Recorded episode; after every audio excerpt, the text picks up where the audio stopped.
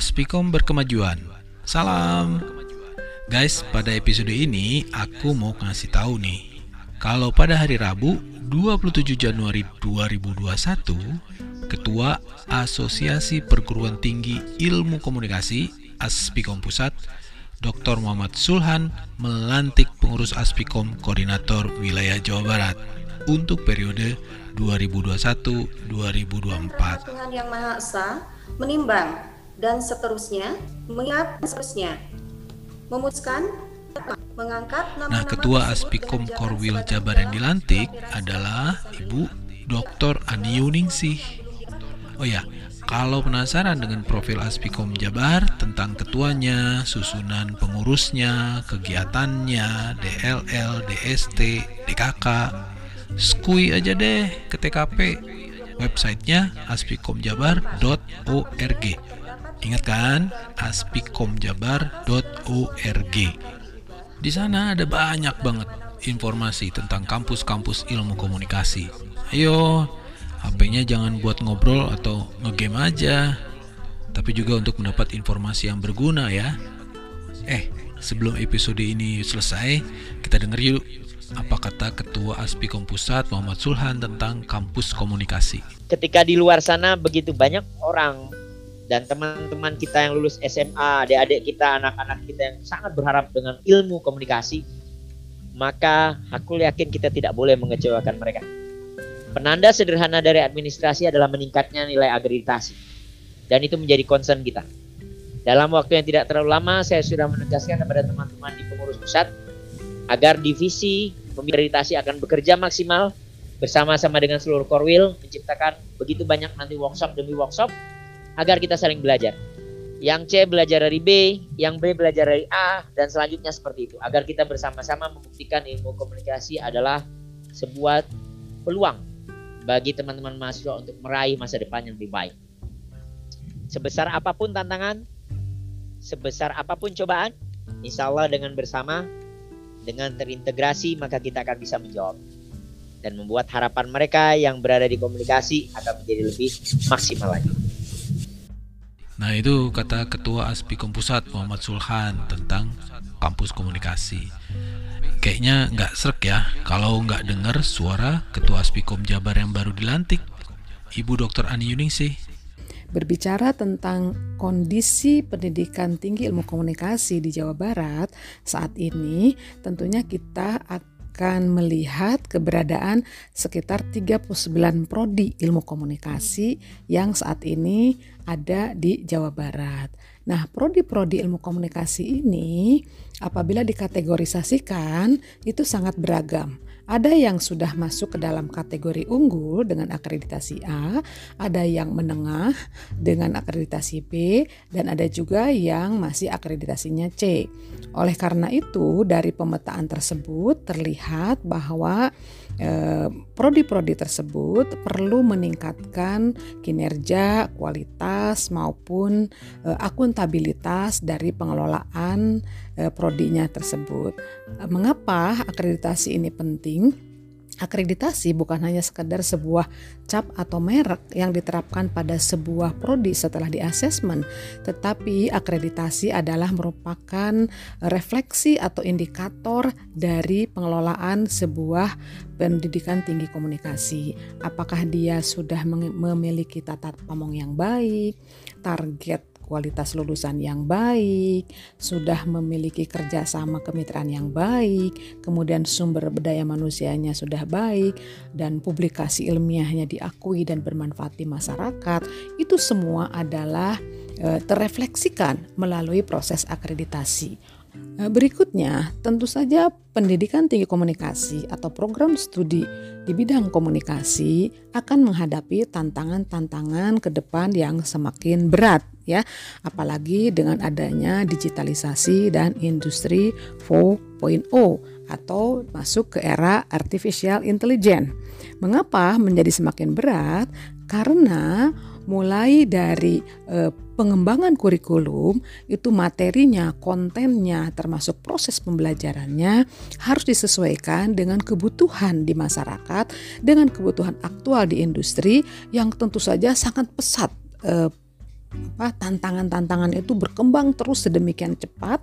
Oleh karena itu, kurikulum dari prodi harus juga ikut mengimbangi kecepatan dan kompleksitas kebutuhan dan tantangan di masyarakat.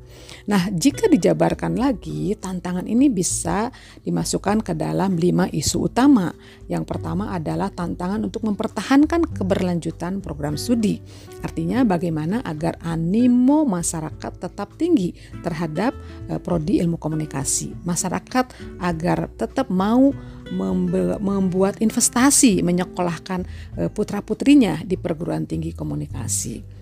Isu yang kedua adalah bagaimana tantangan agar prodi ilmu komunikasi bisa beradaptasi terhadap berbagai regulasi, tantangan, dan juga kebijakan-kebijakan atau program yang diluncurkan oleh uh, Dikti atau Kementerian Pendidikan dan Kebudayaan. Dan ini tentu saja tantangan ini juga setiap saat ya berubah ada saja program baru dan aturan baru yang diterapkan dikti dan harus diikuti diimplementasikan oleh program studi agar sesuai dengan tuntutan kualitas yang berlevel tidak hanya nasional tetapi juga harus berlevel internasional terutama dari aspek rekognisi dosennya. Kemudian eh, isu yang ketiga adalah bagaimana eh, Prodi ilmu komunikasi juga tertantang untuk mengembangkan ilmu komunikasi yang bisa e, mengiringi kebutuhan serta kompleksitas dinamika praktek-praktek komunikasi yang berbasis digital, baik aspek strategisnya, aspek reflektifnya, maupun aspek etika dan filosofisnya. Kemudian isu yang keempat adalah bagaimana kesiapan tata pamong atau tata kelola dari pendidikan tinggi komunikasi yang kemudian ke depan dituntut harus berbasiskan digital. Pelayanan sekarang harus selalu online dengan berbasis pada learning management system dan sistem yang terintegrasi untuk melakukan uh, pelayanan uh, administratif maupun pelayanan akademik. Isu yang kelima adalah bagaimana menyiapkan SDM, mental dosennya, mahasiswanya, tenaga kependidikannya, laborannya, agar siap selalu uh, untuk berprestasi dan uh, menghadapi tantangan-tantangan baru harus meningkatkan kompetensinya di berbagai fungsi dan perannya di pendidikan tinggi komunikasi. Ya, untuk menjawab tantangan-tantangan tersebut, dalam hal ini Aspikom sebagai Asosiasi Pendidikan Tinggi Ilmu Komunikasi tentunya memiliki tanggung jawab moral untuk bisa memfasilitasi kebutuhan dan eh, kegelisahan dari berbagai program studi di bidang komunikasi tersebut.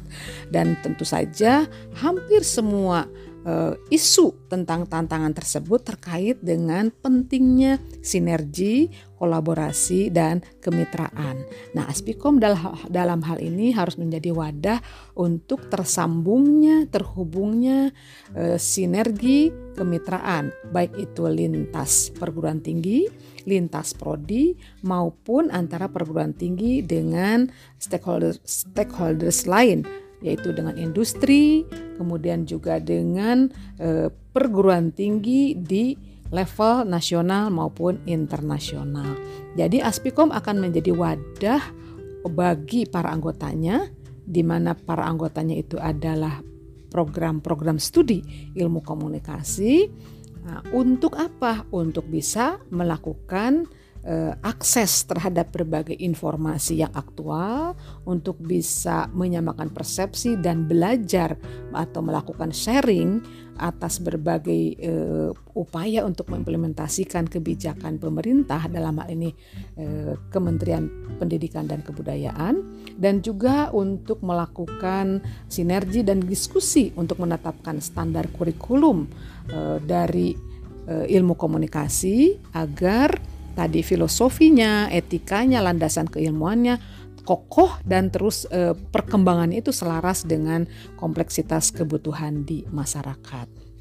Nah, Aspikum juga uh, akan menjadi jembatan bagaimana memberikan pelayanan informasi dan pelatihan-pelatihan kepada prodi-prodi baik pengelolanya maupun dosen-dosennya bahkan mahasiswanya untuk bisa menjawab berbagai tantangan tersebut melalui pelatihan pengembangan kurikulum, pelatihan uh, kurikulum terbaru misalnya Merdeka Belajar dan Kampus Merdeka, kemudian pelatihan penulisan uh, jurnal ilmiah bereputasi, kemudian eh, pelatihan untuk standarisasi laboratorium dan juga masih banyak lagi program-program yang dirancang oleh Aspikom yang kemudian dikelola oleh lima departemen yang ada di bawah eh, Aspikom yaitu ada Departemen Kurikulum dan Pembelajaran, ada Departemen Organisasi dan Keanggotaan, kemudian ada Departemen Komunikasi Publik, kemudian ada Departemen Penelitian dan Pengembangan yang akan melatih para dosen untuk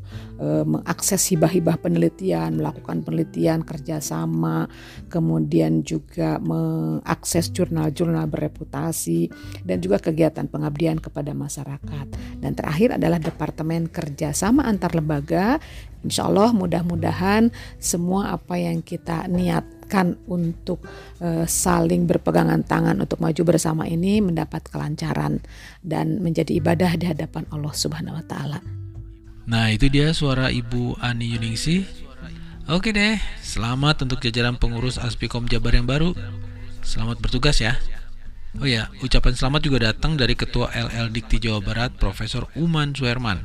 Selamat kepada pengurus baru, terima kasih kepada pengurus lama. Mudah-mudahan kiprah kita dalam upaya menjadikan generasi sebagai generasi yang terbaik dengan investasi untuk bangsa ini tetap terjaga dan mendapat ridho serta bimbingan Allah Subhanahu wa taala. Kegiatan pelantikan pengurus Aspikom Jabar periode 2021-2024 dilaksanakan seluruhnya secara online. Dihadiri juga oleh sejumlah undangan dari pengurus Aspikom daerah lain di Indonesia. Usai pelantikan, acara dilanjutkan dengan seminar membahas masa depan ilmu komunikasi. Laporan seminar ini akan hadir di episode lain ya. Jadi follow aja podcast ini. Oke deh, itu informasi dari Aspikom Jawa Barat untuk episode ini. Nantikan info-info lain dari kami. Yang mau bertanya bisa tinggalkan voice message di sini. Siapa tahu ada yang lagi nyari-nyari kampus komunikasi. Salam, Aspikom berkemajuan.